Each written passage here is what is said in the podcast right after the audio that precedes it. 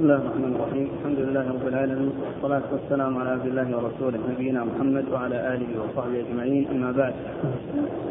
قال الإمام الحافظ أبو عيسى الترمذي رحمه الله تعالى قال في جامعه باب ما جاء في كراهية خاتم الذهب.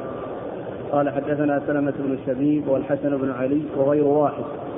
قالوا حدثنا عبد الرزاق قال أخبرنا معمر عن الزهري عن إبراهيم بن عبد الله بن حنين.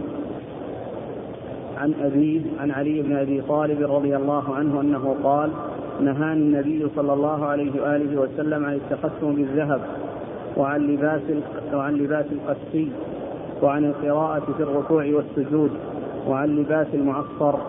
قال أبو عيسى هذا حديث حسن صحيح.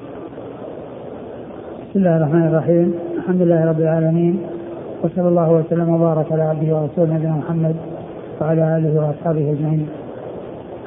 أما بعد فيقول الإمام أبو عيسى الترمذي رحمه الله في جامعة باب في كراهية التختم بالذهب أي في حق الرجال. فهم الذين لا يجوز لهم استعمال الذهب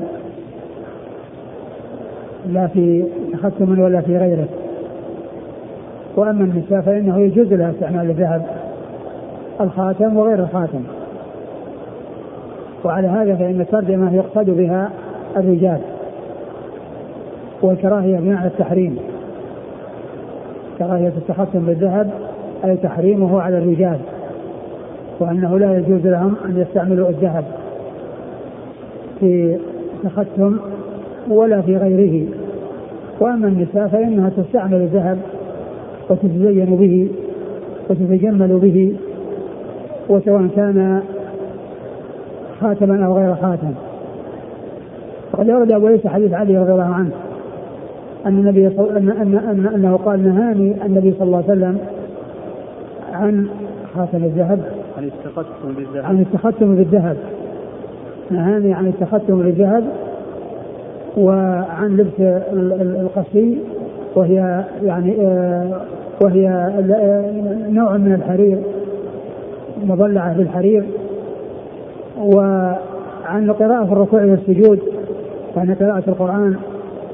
فإنه في الصلاة لا يؤتى به في الركوع والسجود وإنما يؤتى به في حال القيام. والركوع والسجود فيها الدعاء ولكن لا بأس أن يأتي الإنسان بالأدعية التي في القرآن يعني يدعو بها يعني لا أنه قارئ للقرآن أو أنه يقرأ وإنما يدعو. وعن لبس المعصر وهو الذي صبغ في العصفر وهو نوع من النبات يعني بين الحمرة والصفرة ف... فإن كل ذلك لا يجوز. وقول علي رضي الله عنه نهاني ليس المقصود في مثل هذه العبارة أن يكون الأمر خاصا به وإنما حصل له لا تفعل كذا. ومعلوم أن خطاب النبي صلى الله عليه وسلم لواحد هو خطاب للجميع. خطاب النبي صلى الله عليه وسلم لواحد هو خطاب للأمة. ما لم يأتي شيء يدل على التخصيص مثل ما جاء في قصة العناق عن آه عن الصحابي الذي ضحى قبل الصلاة لم تجي عن أحد بعدك فإنه عرف اختصاصه بالنص. وإلا فإن الأصل أن خطاب النبي صلى الله عليه وسلم لواحد خطاب للأمة وخطاب للجميع وأن الحكم عام وليس بخاص نعم. قال حدثنا سلمة بن شبيب. سلمة بن شبيب هو؟ ثقة أخرجه مسلم وأصحاب السنن. نعم. والحسن بن علي. والحسن بن علي الحلواني ثقة أخرج له أصحاب كتب الستة إلا النسائي. عن عبد الرزاق. عبد الرزاق بن همام الصنعاني اليماني ثقة أخرج له أصحاب كتب الستة. عن معمر. معمر بن راشد الأزدي البصري ثم اليماني ثقة أخرج له أصحاب كتب الستة. عن الزهري. والزهري محمد بن مسلم بن عبيد الله بن شهاب الزهري ثقة فقيه. أخرج له أصحاب كتب الستة. عن إبراهيم بن عبد الله. إبراهيم بن عبد الله بن حنين. وهو ثقة أخرج أصحاب الكتب. ثقة أخرج أصحاب الكتب الستة. عن أبيه. ثقة أخرج أصحاب الكتب. نعم. عن علي بن أبي عن طالب. علي بن أبي طالب رضي الله عنه أمير المؤمنين ورابع الخلفاء الراشدين الهادي المهديين صاحب المناقب الجنة والفضائل الكثيرة وحديثه عند أصحاب الكتب الستة.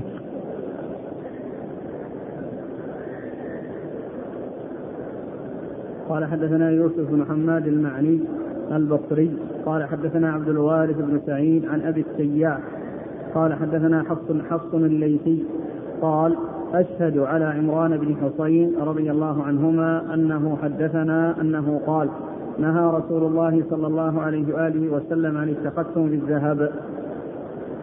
ثم ورد حديث عمران بن حصين وهو بمعنى حديث علي رضي الله عنه وهو في آه، آه، في التختم بالذهب وحديث علي في التختم في الذهب وفي غيره فهو بمعناه ودال على ما دل عليه وهو من جملة الأحاديث الكثيرة الدالة على أن الرجال لا يتختمون بالذهب ولا يتزينون بالذهب وإنما يستخدمون الذهب في مثل الأمس إذا احتاج إلى وضع أمس أو آه، إصلاح الأسنان.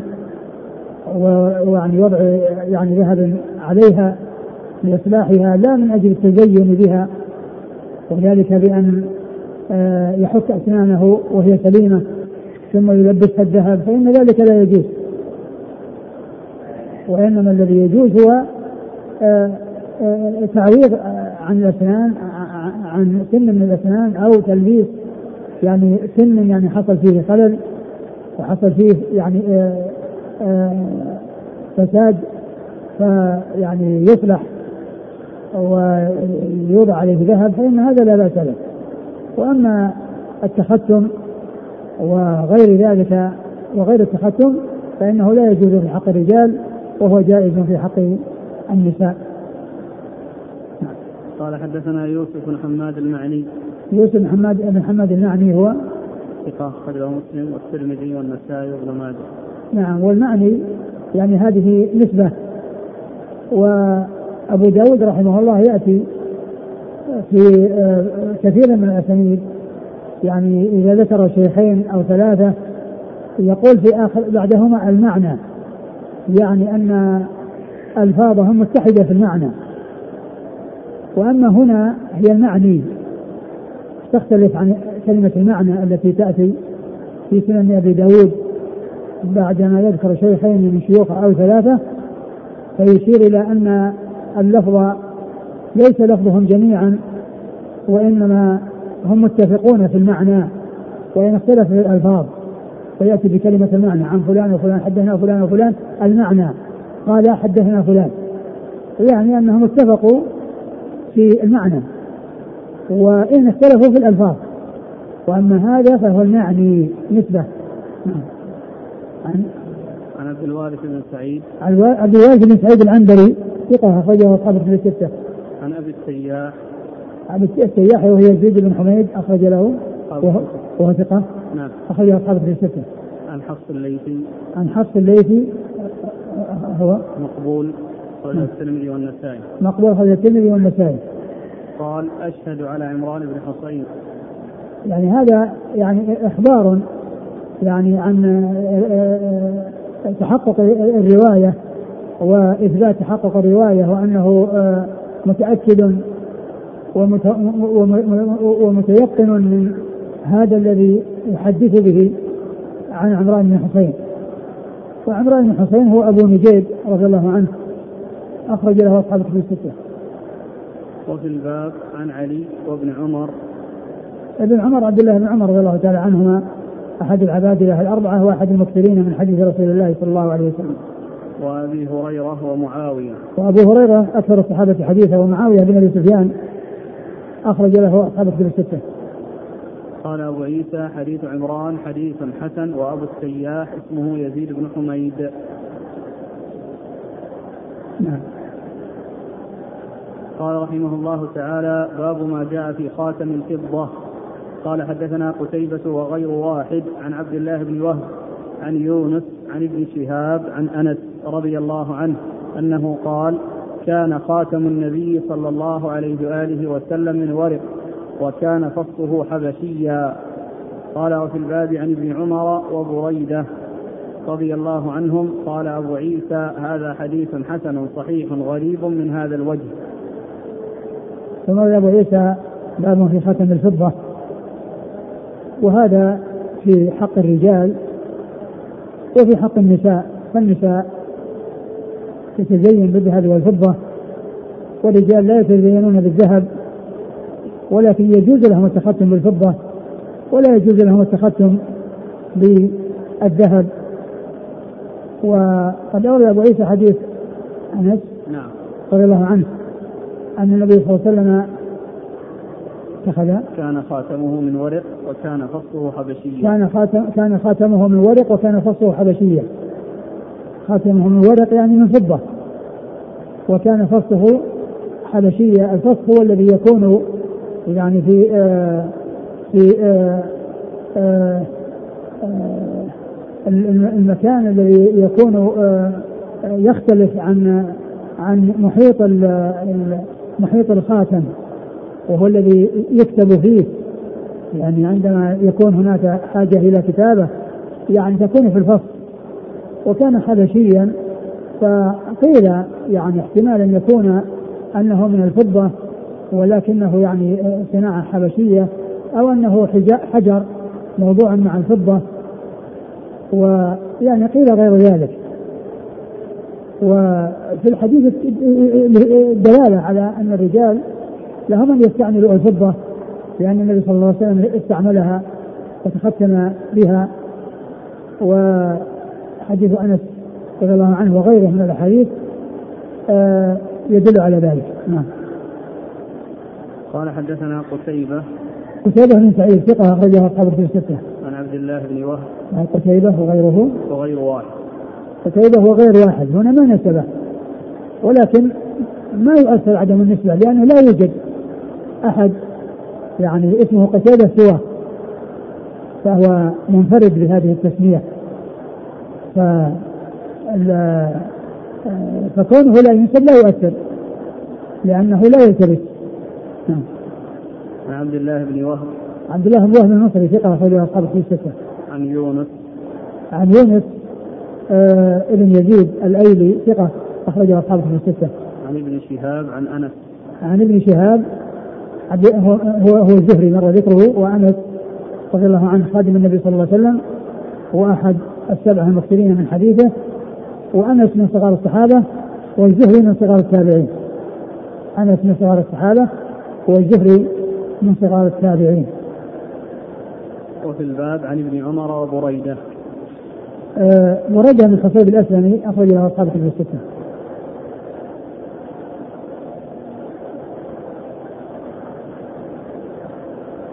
هل يجوز اتخاذ الخاتم من غير هذين يعني الذهب والفضة؟ الحديد لا يجوز. يجوز أن يتخذ من غيرها. الحديد يعني بهذا الاسم؟ الحديد لا يجوز نعم. النحاس من الحديد؟ مطلق كل الحديد النحاس من الحديد. يعني لو كان من الجواهر أو ما في بأس.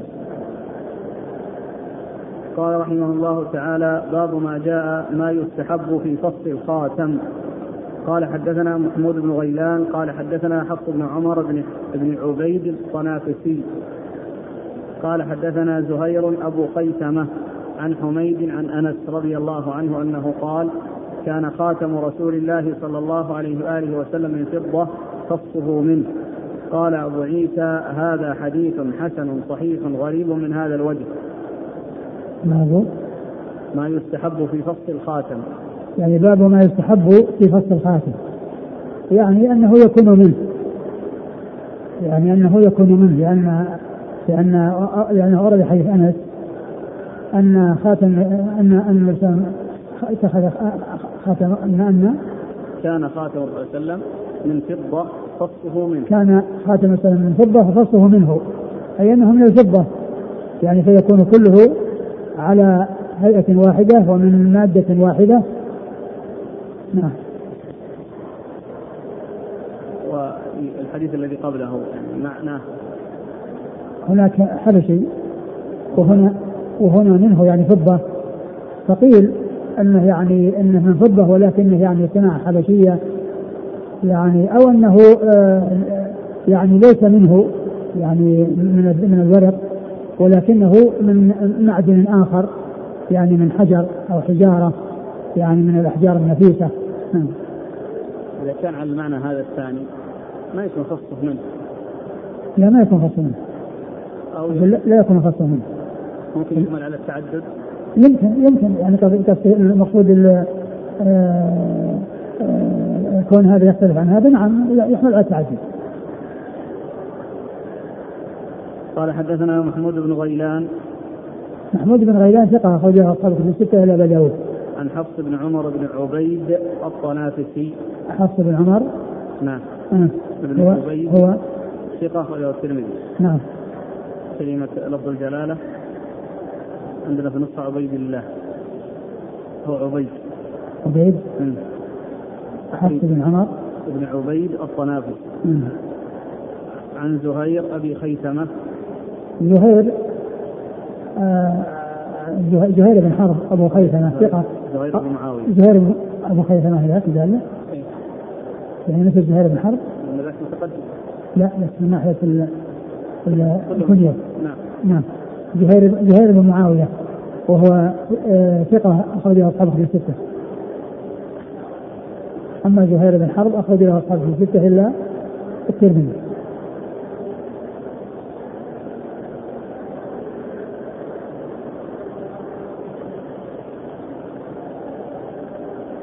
نعم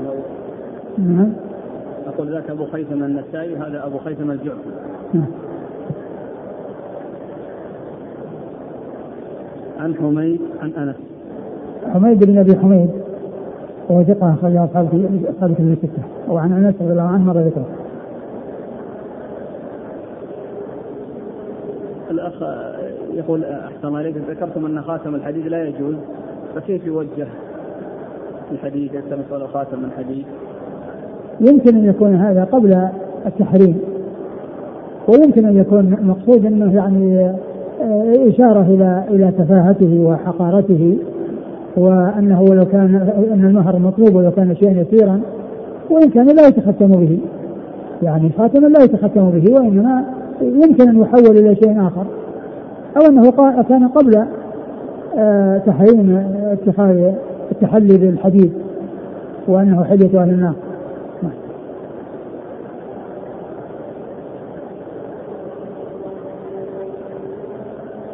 أنه جاءت اسئله في قضية سنية الخاتم. هو ليس بسنة وإنما هو من اللباس.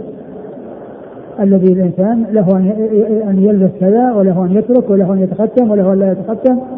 والرسول صلى الله عليه وسلم ما كان فعله إلا لما آه، أراد أن يكتب وكتب إلى بعض الملوك العجم وقالوا إنهم لا يقبلونه إلا إذا كان مختوما فاتخذ خاتما.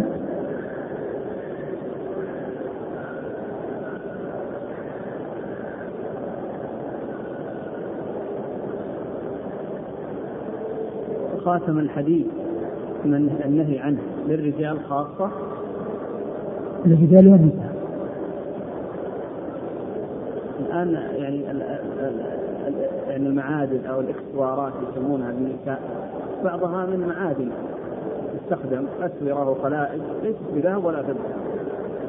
إذا لم تكن لا ذهب ولا فضة ولا حديد لا هي, هي وإنما هي من شيء آخر ما فيها بس لا هي من نوع الحديد أو النحاس أو الحديد النحاس من نوع الحديد والحديد يعني لا يجوز استعماله لا للرجال ولا للنساء.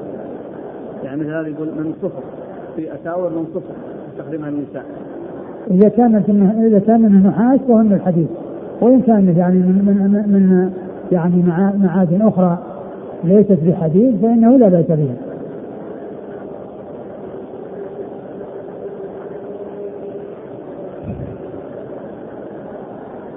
قال رحمه الله تعالى باب ما جاء في لبس الخاتم في اليمين.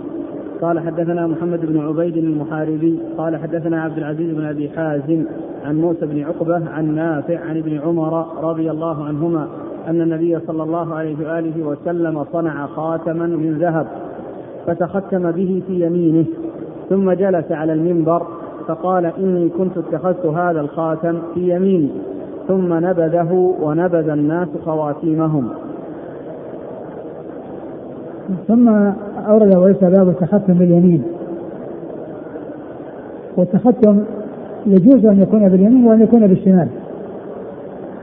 وقد ذكر النووي أن العلماء أجمعوا على جوازه في اليمين وجوازه في الشمال ولكن الخلاف في أيها أولى. هل يكون في اليمين أو يكون في الشمال؟ وقد جاء ما يدل على يعني استعماله في اليمين واستعماله في الشمال. والأمر في ذلك واسع. لكن إذا كان فيه ذكر الله فلا ينبغي أن يكون في الشمال. لما يترتب على ذلك من آه، استخدام اليسرى عند قضاء الحاجة وعند الاستنجاء فينزه ذكر الله عز وجل أو ذكر رسوله صلى الله عليه وسلم في آه، آه، من أن أن يعرض عند الاستنجاء يعني في اليسار وإن فيكون في اليمين. وكما ذكرت العلماء أجمعوا على جوازه في هذه وفي هذه والأمر في ذلك آه، واسع. وقد أورد أبو عيسى حديث ابن عمر. حديث ابن عمر أن النبي صلى الله عليه وسلم اتخذ خاتما من, ذهب وهذا قبل أن يحرم الذهب على الرجال. ثم إنه يعني يعني كان عن النبخ ونبذه يعني معناه عندما حرم ونبذ الناس خواتيمهم يعني أنهم فعلوا كما فعل رسول الله صلى الله عليه وسلم. وتركوا التختم بها كما ترك ذلك رسول الله صلى الله عليه وسلم. يعني فيكون استعماله في الذهب كان قبل أن يحرم وبعد ذلك حرم و آه، فصار لا يجوز لأحد أن يستعمله والرسول صلى الله عليه وسلم ما استعمله بعد ذلك. وجاءت الأحاديث آه، عنه صلى الله عليه وسلم بتختم الفضة بدل الذهب. فإذا التختم بالذهب لا يجوز وفعله الذي جاء في كان قبل التحريم وإنما الذي هو جائز أو ثابت وجاءت فيه الأحاديث العديدة إنما هو الفضة. وفيه أيضا أن التختم يكون باليمين لأنه جعله في يمينه عليه الصلاة والسلام أي الذهب. ثم أيضا جاء في الفضة أنه استعمل ذلك في يمينه عليه الصلاة والسلام. نعم. قال حدثنا محمد بن عبيد المحاربي. هو؟ صدوق قال أبو داود الترمذي والنسائي. نعم. عن عبد العزيز بن أبي حازم وهو ثقة أخرج له. صدوق أصحاب الكتب صدوق أخرج أصحاب الكتب الستة نعم. عن موسى بن عقبة. موسى بن عقبة المدني ثقة أخرجه أصحاب الكتب الستة عن نافع عن ابن عمر. عن نافع مولى بن عمر ثقة أخرجه أصحاب الكتب الستة عن ابن عمر رضي الله عنهما مر ذكره. قال وفي الباب عن علي وجابر. جابر بن عبد الله الأنصاري رضي الله عنهما أحد المكثرين من حديث رسول الله صلى الله عليه وسلم. وعبد الله بن جعفر. عبد الله بن جعفر رضي الله عنه أخرج له اصحاب كتب السته. وابن عباس. وابن عباس عبد الله بن عباس أحد العبادله واحد المكثرين من حديث رسول الله صلى الله عليه وسلم. وعائشة وانس. وعائشة ام المؤمنين رضي الله عنها الصديقة بنت الصديق وهي ممن أكثر الرواية عن رسول الله صلى الله عليه وسلم. قال أبو عيسى حديث ابن عمر حديث حسن صحيح وقد روي هذا الحديث عن نافع عن ابن عمر نحو هذا من غير هذا الوجه ولم يذكر فيه أنه تختم في يمينه نعم. قال حدثنا محمد بن حميد الرازي قال حدثنا جرير عن محمد بن إسحاق عن الصلت بن عبد الله بن نوفل قال رأيت ابن عباس رضي الله عنهما يتختم في يمينه ولا إخاله إلا قال رأيت رسول الله صلى الله عليه وآله وسلم يتختم في يمينه. ثم أبو عيسى حديث ابن عباس أن النبي صلى الله عليه وسلم أنه قال قال يقول الصلت بن عبد الله رأيت ابن عباس يتختم في يمينه. رأيت يقول الصلت بن عبد الله رأيت ابن عباس يتختم بيمينه ولا يخاله إلا قال كان رأيت رسول الله رأيت الإنسان يتختم بيمينه يعني أنه يخبر بأنه آه، رأى ابن عباس يعني يتختم باليمين ثم يعني يظن أن ابن عباس يضيف ذلك إلى النبي صلى الله عليه وسلم وأنه رآه يتختم بيمينه وكما هو معلوم الأحاديث الأخرى كثيرة المثبتة للتختم باليمين وهذا يعني يكون منها. نعم. قال حدثنا محمد بن حميد الرازي وهو ضعيف أخرج له. أبو داود والترمذي وابن ماجه. نعم. عن جرير. عن جرير بن عبد الحميد الضبي الكوفي ثقة أخرج له أصحاب في الستة. عن محمد بن إسحاق. محمد بن إسحاق المدني صدوق أخرج له البخاري تعليقا ومسلم وأصحاب السنن. عن الصلت بن عبد الله بن نوفل. وهو؟ مقبول وأبو داود والترمذي. نعم. عن ابن عباس. نعم. قال أبو عيسى قال محمد بن إسماعيل حديث محمد بن إسحاق عن الصلت بن عبد الله بن نوفل حديث حسن صحيح. نعم. قال حدثنا قتيبة قال حدثنا حاتم بن إسماعيل عن جعفر بن محمد عن أبيه أنه قال كان الحسن والحسين رضي الله عنهما يتختمان في يسارهما. هذا حديث حسن صحيح. ثم أبو عيسى يعني هذا الأثر عن الحسن والحسين رضي الله عنهما أنهما كانا يتختمان في يسارهما. والحديث أورده الترمذي في التختم باليمين وهو يعني لا يتفق مع الترجمة إلا أن يكون يعني إن الترجمة يعني تختم باليمين والشمال أو في اليمين وغيرها وإلا فإنه لا يدخل تحت الترجمة بالمطابقة وإنما يكون تبعا أو أن أن الترجمة معها يكون شيء وهو غيره غيرها أي غير اليمين وإلا فإنه غير مطابق للترجمة. وأنهما كانوا يتختمان في يسارهما. وهو يدل على التختم باليسار وقد جاء فيها أحاديث وكما ذكرت أنه قد أجمع العلماء على اتخاذه الخاتم باليمين وبالشمال وإنما الخلاف في أيهما أولى. نعم. قال حدثنا وهذا يعتبر موقوف لأن الموقوف هو المتن الذي انتهى إلى الصحابي. لأن هناك مرفوع وموقوف ومقطوع. فالمرفوع ما أضيف إلى النبي صلى الله عليه وسلم وانتهى متنه إلى الرسول صلى الله عليه وسلم. والموقوف ما انتهى متنه إلى الصحابة والمقطوع ما انتهى متنه إلى التابعين أو من دونهم.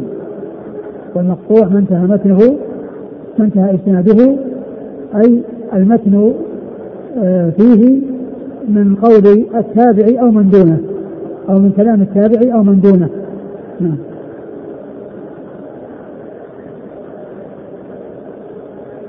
قال حدثنا قتيبة عن حاتم بن إسماعيل. حاتم إسماعيل هو؟ صدوق يهم وله أصحاب الكتب. نعم. عن جعفر بن محمد. جعفر بن محمد بن علي بن حسين وهو صدوق أخرجه البخاري في في في في آه، الأدب المفرد ومسلم وأصحاب السنن. عن أبيه. عن أبيه محمد بن علي بن حسين وهو ثقة. أخرجه أصحاب الكتب الستة. قال حدثنا أحمد بن منيع قال حدثنا يزيد بن هارون عن حماد بن سلمة إنه قال رأيت ابن أبي رافع هو عبيد الله بن أبي رافع مولى رسول الله صلى الله عليه وسلم واسم أبي رافع أسلم يتختم في يمينه فسألته عن ذلك فقال رأيت عبد الله بن جعفر رضي الله عنهما يتختم في يمينه وقال رأيت وقال عبد الله بن جعفر كان النبي صلى الله عليه وآله وسلم يتختم في يمينه. قال وقال محمد بن إسماعيل هذا أصح شيء روي في هذا الباب. ثم ابو عيسى حديث عبد الله بن جعفر أن النبي صلى الله عليه وسلم كان يتختم بيمينه وهذا مثل الأحاديث السابقة الدالة على التختم باليمين وابن أبي رافع هو عبد الرحمن. وأما هذه الجملة التي هي أنه عبيد الله فإن هذه آه لا وجود لها في نسخة الشرح والنسخ الأخرى وإنما وجود في هذه النسخة فهي يعني مقحمة وهي يعني وهي موضوعه الآن بين يعني قوسين ولكن الذي في الرواية هو عبد الرحمن ابن آه، آه، ابن أبي رافع ابن أبي رافع. نعم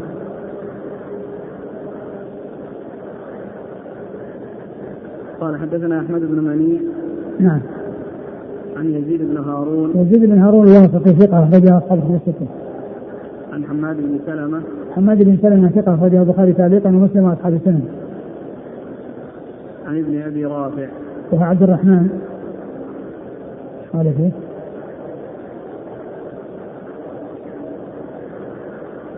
مقبول أخرجه أصحاب السنن. نعم.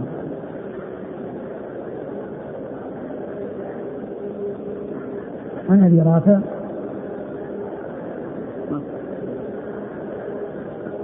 عن عبد الله بن جعفر. نعم عبد الله عن عبد الله بن جعفر. عن عبد الله بن جعفر رضي الله عنه أخرجه أصحاب الكتب الستة.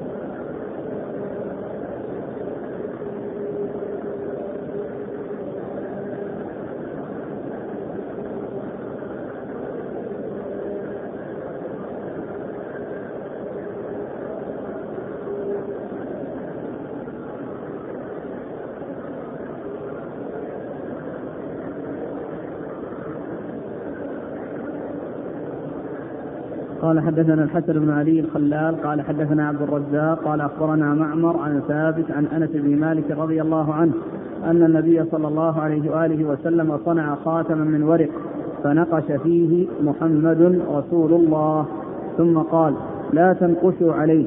قال أبو عيسى هذا حديث صحيح حسن. ومعنى قوله لا تنقشوا عليه نهى أن ينقش أحد على خاتمه محمد رسول الله. ثم أورد أبو عيسى حديث أنس رضي الله عنه أن النبي صلى الله عليه وسلم صنع والمقصود من ذلك أنه اتخذ أو أو أمر أن يصنع له ولم يصنعه هو وإنما صنع له. مثل ما يقال في بعض الروايات كتب أي أمر بأن يكتب وهنا صنع أمر أن يصنع. و آه، كتب عليه محمد رسول الله. وفي بعض الروايات محمد سطر ورسول سطر والله سطر. لأن كل واحدة في سطر مستقل.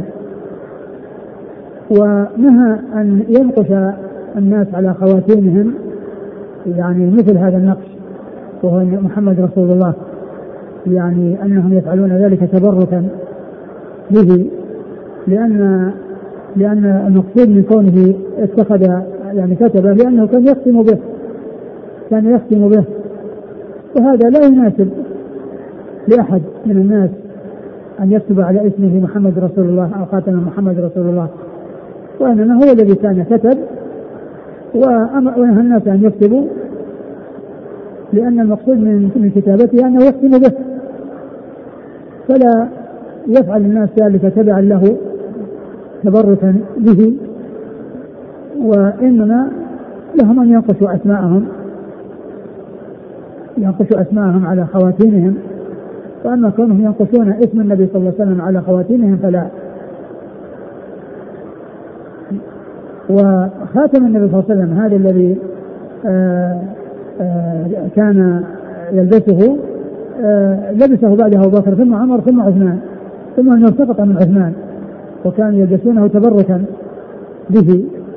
وإلا فإنهم يختمون بأحكامهم وإنما فعلوا ذلك لأنه لامسه جسد الرسول صلى الله عليه وسلم ومعلوم أن الصحابة كانوا يتبركون بما لمسه جسده الشريف صلى الله عليه وسلم من آه يعني آه وكذلك ما يتساقط من جسده كالعرق وكالوضوء وكالشعر عندما يحلق رأسه عليه الصلاة والسلام وكذلك يعني نخامه كل ذلك كانوا يتبركون به. آه، وهذا معلوم أنه من خصائصه عليه الصلاة والسلام فإن غيره لا يعامل هذه المعاملة ولا يتبرك بشيء من عرقه أو من فضل وضوئه أو ما إلى ذلك لأن هذا من خصائص الرسول صلى الله عليه وسلم بدليل أن الصحابة رضي الله عنهم وأرضاهم ما فعلوا ذلك بعده مع أبي بكر وعمر وعثمان وعلي رضي الله عنهم وهم خير الناس. فلما تركوه ولم يفعلوه مع هؤلاء بعد النبي صلى الله عليه وسلم علم أن هذا إنما هو من خصائصه عليه الصلاة والسلام. قال حدثنا الحسن بن علي الخلال عن عبد الرزاق عن معمر نعم. عن ثابت عن أنس. ثابت هو بن أسلم البناني وهو ثقة أخرجه أصحاب في السته قال حدثنا إسحاق بن منصور قال أخبرنا سعيد بن عامر والحجاج بن منهال قال حدثنا همام عن ابن جريج عن الزهري عن أنس رضي الله عنه أنه قال كان رسول الله صلى الله عليه وآله وسلم إذا دخل الخلاء نزع خاتمه. قال أبو عيسى هذا حديث حسن غريب. ثم أبو عيسى آه حديث لا حديث. نعم ثم أبو عيسى حديث. انس انس رضي الله. عنه كان كان صلى الله عليه وسلم إذا دخل الخلاء نزع خاتمه. كان الرسول صلى الله عليه وسلم إذا دخل الخلاء نزع خاتمه خاتمه عليه الصلاة والسلام. وهذا الحديث يدل على نزع الخاتم على نزع النبي صلى الله عليه وسلم خاتمه عند دخوله الخلاء.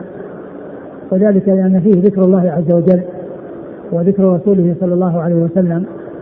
ففيه ذكر الله. محمد رسول الله. والحديث صححه بعض العلم وبعضهم تكلم فيه قال عنه أبو داود إنه حديث منكر. وقيل إن ابن جريج يعني آه آه إنه لم يعني يسمعه من من من من, من هو اللي بعده؟ يروي عن ابن جريج؟ عن الزهري. عن عن الزهري نعم.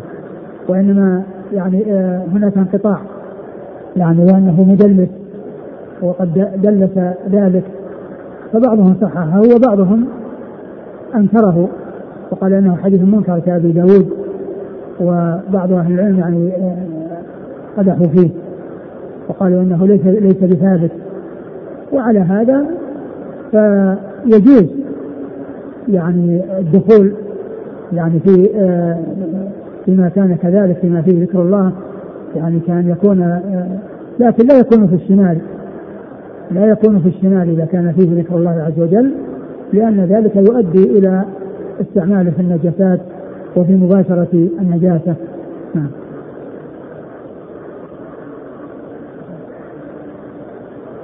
قال حدثنا إسحاق بن منصور. هو الكوثر ثقة أخرجه أصحاب في الستة إلا أبا داود. عن سعيد بن عامر. سعيد بن عامر هو؟ ثقة أخرجه أصحاب الكتب. نعم. عن الحجاج بن منهال. والحجاج بن منهال ثقة. أخرجه أصحاب في الستة. عن همام. همام بن يحيى العوضي ثقة أخرجه أصحاب في الستة. عن ابن جريج. وابن جريج هو عبد الملك بن عبد بن جريج ثقة أخرجه أصحاب في الستة. عن الزهري عن أنس. نعم. حكم دخول الخلاء بالخاتم الذي فيه ذكر الله أو بأشياء في الجيب وربما كان مصحف في الجيب الآن يعني التحرز يعني من الشيء الذي فيه ذكر الله يعني من الصعوبة بمكان في هذا الزمان. لأن الإنسان لا يخلو أن يكون معه أوراق فيها ذكر الله.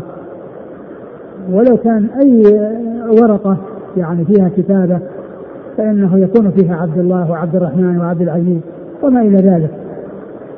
فالتحرز من مثل هذا يعني غير ممكن. وعلى هذا فإذا كان الحديث غير صحيح فإن أنه يجوز. لكن كما قلت لا يكون في الشمال التي تكون فيها مباشرة النجاسة. وأما المصاحف فلا يدخل فيها في مكان قضاء الحاجة. وإنما تجعل خارج. أو لا لا يدخل بها في أماكن قضاء الحاجة التي فيها المصاحف. هل الآن ما تسمى بالدبلة مثل الخاتم إذا كانت من فضة؟ الدبلة أصلا هي مستوردة وهي وافدة وهي من تقليد المسلمين للكفار فاتخاذها لا يجوز لا في حق الرجال ولا في حق النساء لأن هذا فيه تشبه بالكفار وقد جاء هذا منهم وليس معروفا في المسلمين. و اتخاذ الخاتم من الفضة جائز في حق الرجال لكن لا يكون يعني في هذا الاعتبار الذي هو يعني الذي هو خاتم الخطوبة أو يسمونه الدبلة. فإن هذا مما قلد فيه المسلمون الكفار.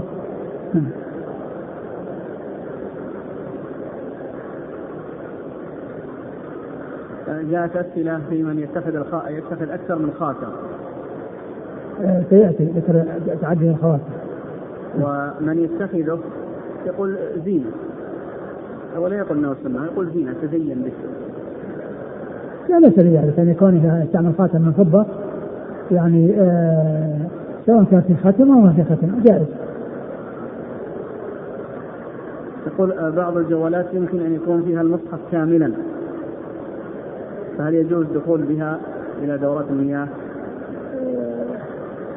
آه، أنا قلت أن دخول المصاحف في دورات المياه أنه لا يجوز. لكن هذا يعني يعني مثل الأشرطة ومثل يعني هذا التي لا يكون فيها ال يعني ال الشيء واضح. يعني لكن وجود القرآن يعني في الجوالات.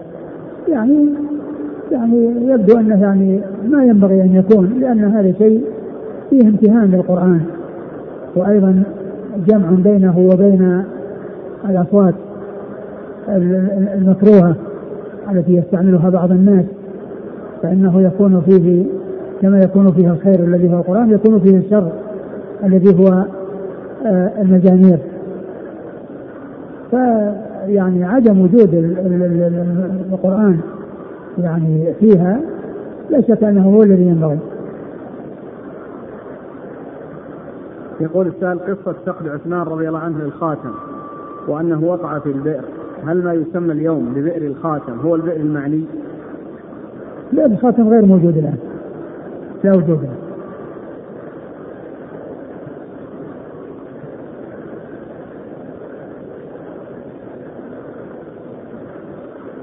قال رحمه الله تعالى باب ما جاء في نقش الخاتم.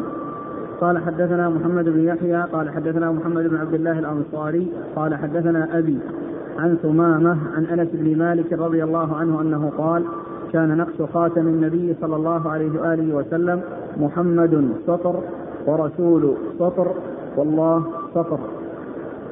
قال أبو عيسى حديث أنس حديث حسن صحيح غريب. ثم ابو داود حديث ابو أبو عيسى حديث أنس رضي الله عنه أن باب ما جاء في نقش الخاتم. نقش الخاتم هو ما يكتب آه على الخاتم من كتابه.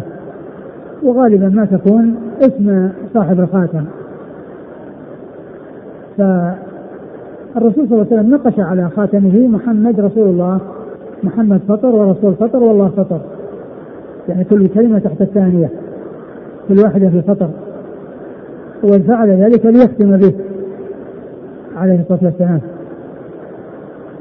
والحديث يدل على يعني جواز النقش النقش على الخاتم الخواتم وأن يكون يعني الإنسان يكتب فيها اسمه لا سيما في كونه يحتاج إلى أن يختم به ويضعه على الكتاب الذي يكتبه.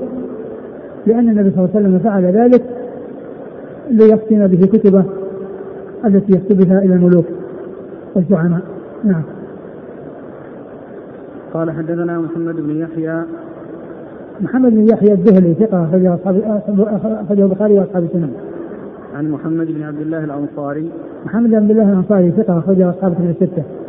عن أبيه. أبوه عبد الله بن مثنى الأنصاري وهو صدوق كثير الغلط وجه البخاري والترمذي وابن ماجه. نعم. عن ثمامة. ثمامة بن عبد الله بن أنس وهو صدوق من أصحاب الكتب. نعم. عن أنس. نعم. قال حدثنا محمد بن بشار ومحمد بن يحيى وغير واحد قالوا حدثنا محمد بن عبد الله الأنصاري قال حدثني أبي عن ثمامة عن أنس رضي الله عنه أنه قال كان نقش خاتم النبي صلى الله عليه وآله وسلم ثلاثة أسطر محمد سطر ورسول سطر والله سطر ولم يذكر محمد بن يحيى في حديثه ثلاثة أسطر وفي الباب عن ابن عمر. نعم هذا مثل الذي قبله. قال حدثنا محمد بن بشار. كلها مرة ذكرها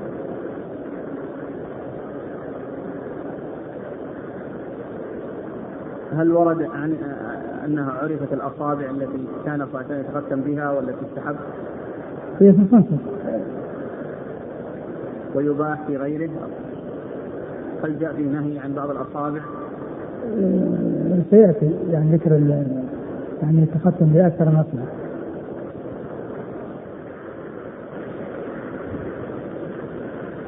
قال رحمه الله تعالى باب ما جاء في الصورة. قال حدثنا أحمد بن منيع قال حدثنا روح بن عبادة قال حدثنا ابن جريج قال أخبرني أبو الزبير عن جابر رضي الله عنه أنه قال نهى رسول الله صلى الله عليه وآله وسلم عن الصورة في البيت.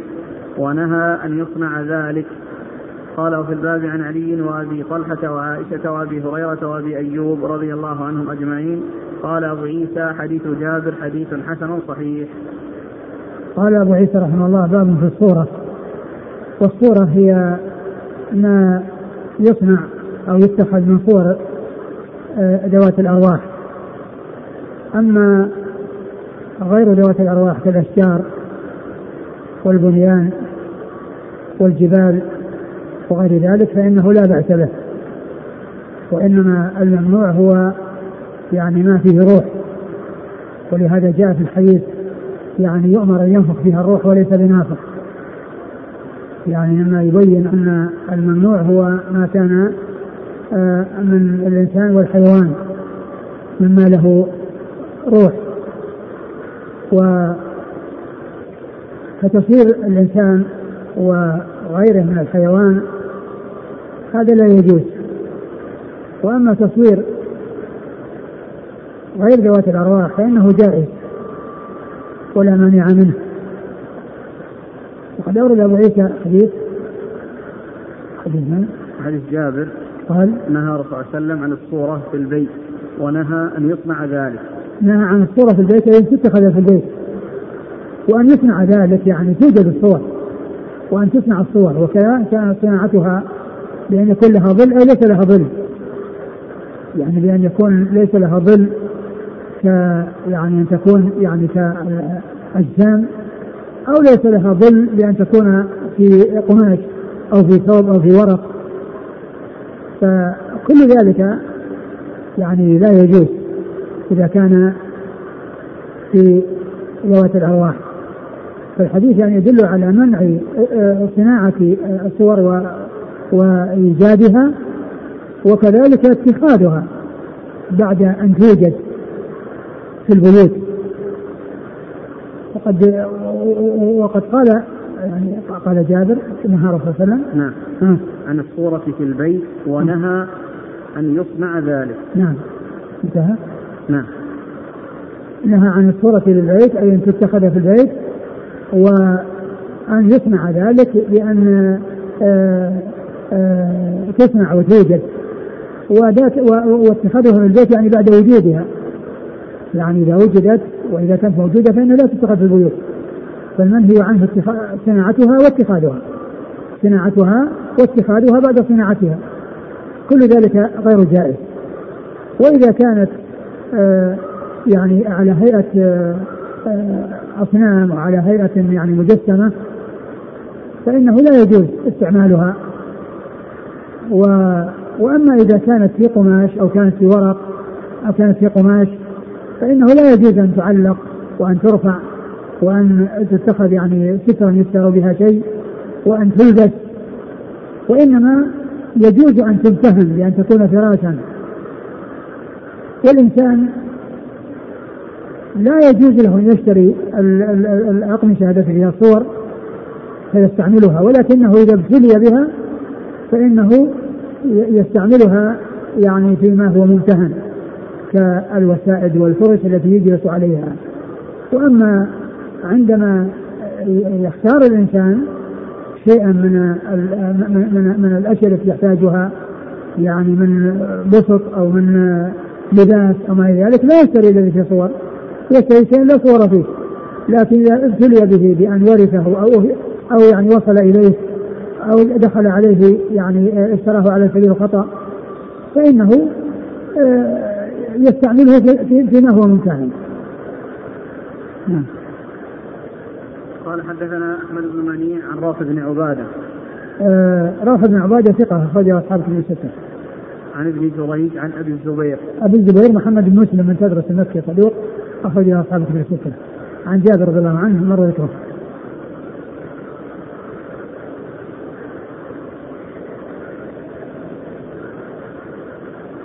قال وفي الباب عن علي وأبي طلحة.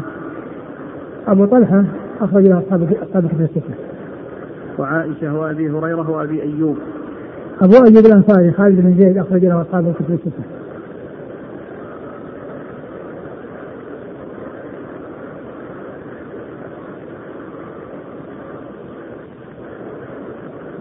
قال حدثنا إسحاق بن موسى الأنصاري قال حدثنا معا قال حدثنا مالك عن أبي النضر عن عبيد الله بن عبد الله بن عتبة أنه دخل على أبي طلحة الأنصاري رضي الله عنه يعوده. قال فوجدت عنده سهل بن حنيف رضي الله عنه. قال فدعا أبو طلحة إنسانا ينزع نمطا تحته. فقال له سهل لم تنزعه؟ أعد قال حدثنا إسحاق بن موسى الأنصاري. قال حدثنا معن. قال حدثنا مالك عن أبي النضر عن عبيد الله بن عبد الله بن عتبة أنه دخل على أبي طلحة الأنصاري رضي الله عنه يعوده. قال فوجدت عنده سهل بن حنيف رضي الله عنه. قال فدعا أبو طلحة إنسانا ينزع نمطا تحته. فقال له سهل لم تنزعه؟ فقال لأن فيه تصاوير وقد قال فيه النبي صلى الله عليه وآله وسلم ما قد علمت. قال سهل أولم يقل إلا ما كان رقما في ثوب؟ فقال بلى ولكنه أطيب لنفسي. قال أبو عيسى هذا حديث حسن صحيح. ثم أبو عيسى رحمة الله عليه حديث أبي طلحة رضي الله عنه أنه كان كان مريضا وقد وعنده سهل بن حنيف رضي الله عنه فدعا أبو طلحة رجلا لينزع يعني آه، فراشا فيه تصاوير فقال يعني له سهل لما؟ قال لأن النبي صلى الله عليه وسلم قال فيه ما قلت ما علمت يعني من الوعيد ومن التحريم الذي جاء عن رسول الله صلى الله عليه وسلم. قال أولم يقل إلا رقما في ثوب؟ قال بلى ولكني ولكنه أطيب لنفسي. ولكنه أطيب لنفسي. يعني والنبي صلى الله عليه وسلم قال إلى رقما في ثوب ولكنه أطيب لنفسي. و آه، يعني معنى رقما في ثوب المعنى أنها صورة يعني في ثوب ويعني وهي ممتهنة.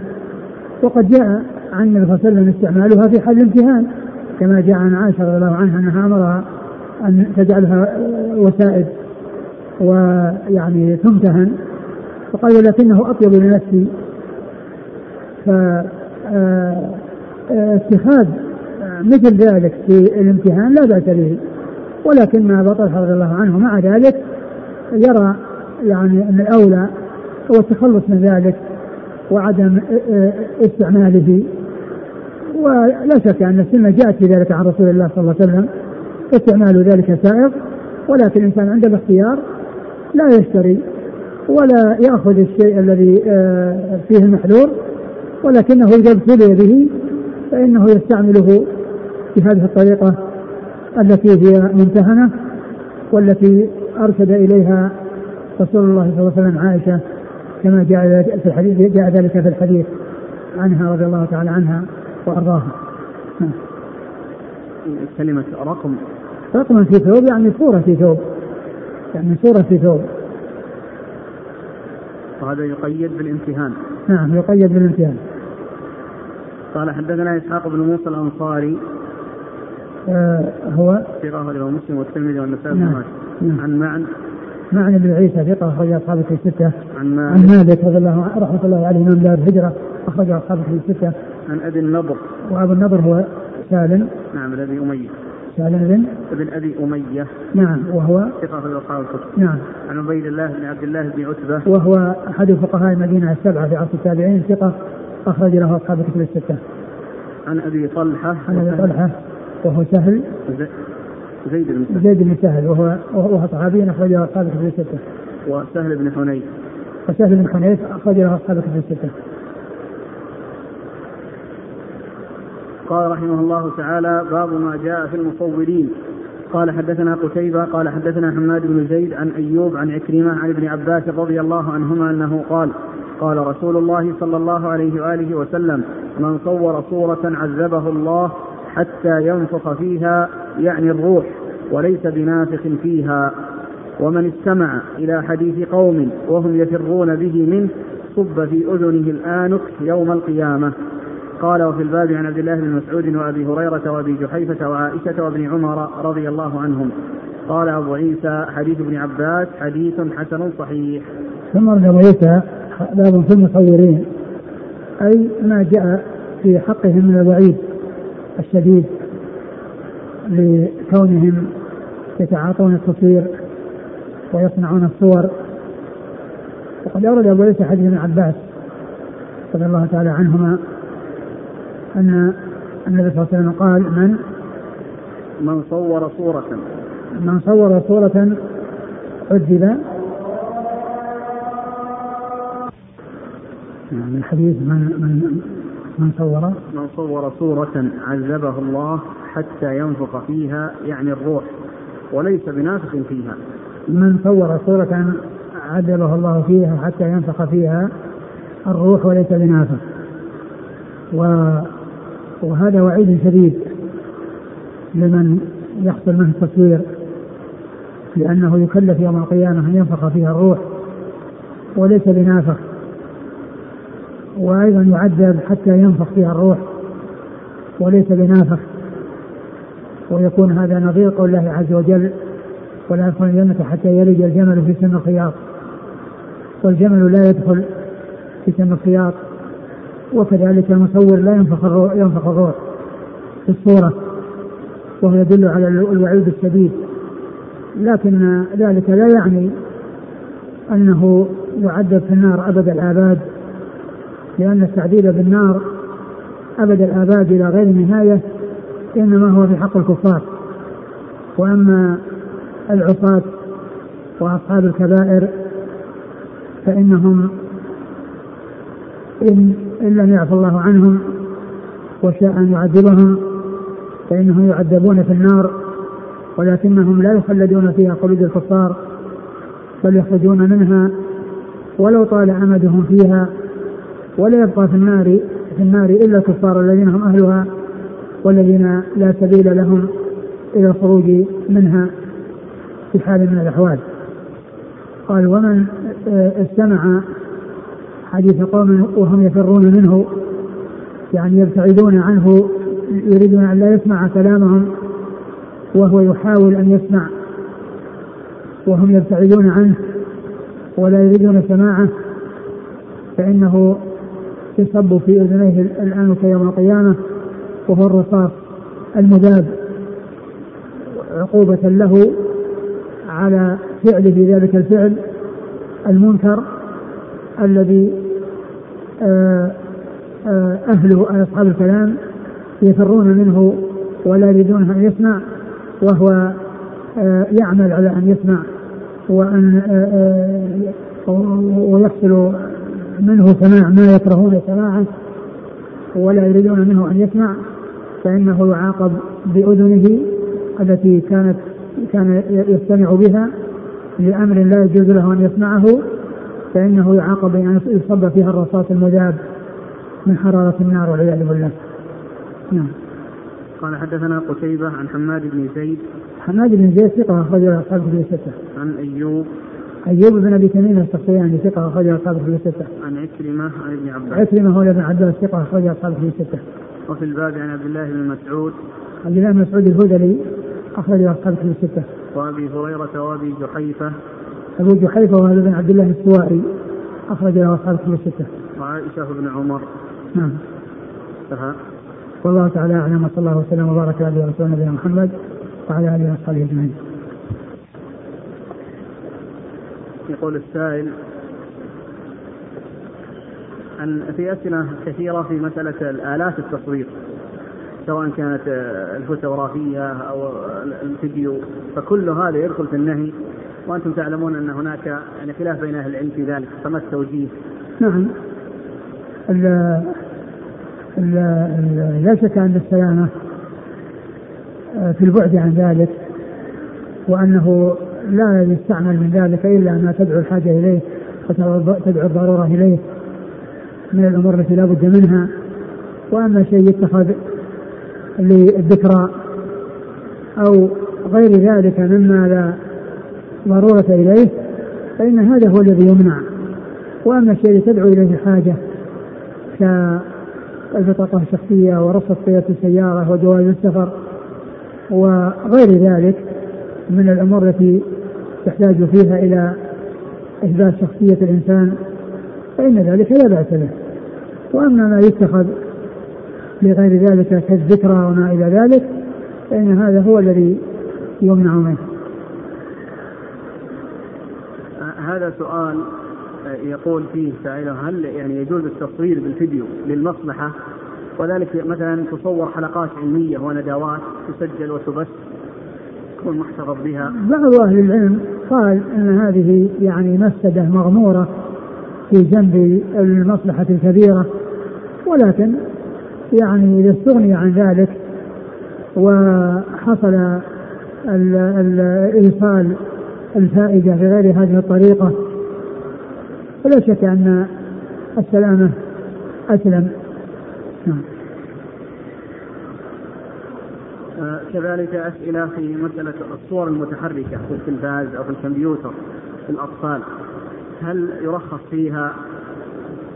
الأطفال لا يعودون على الأشياء التي فيها منع وهي محذورة وإنما ينشأون على شيء لا محذور فيه.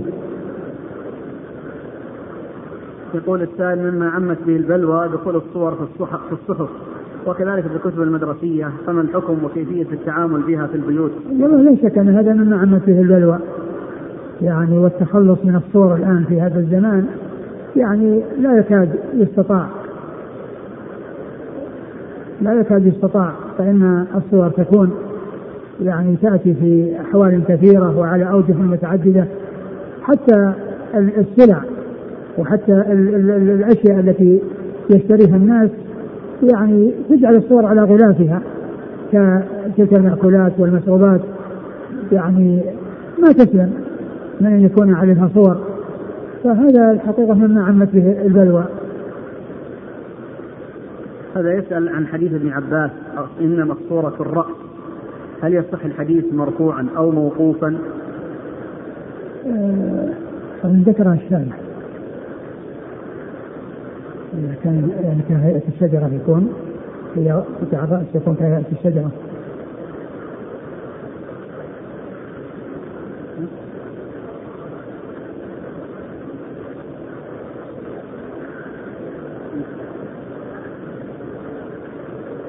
يبحثون عنه نقرأ السؤال. وهذا لا شك أن يعني الوجه هو هو الذي يعرف به الإنسان. وهذا يبين لنا أن الاحتجاب وتغطية الوجه أنه يعني هو الذي جاءت به الشريعة وهو المتعين. والرجل واليد لو حصل صورتها لا يؤثر وإنما الذي يؤثر هو الوجه. هو الذي يعني يكون فيه المحذور. وأما لو صورت رجل أو طرف من يد أو طرف من رجل فإنه لا بأس بذلك.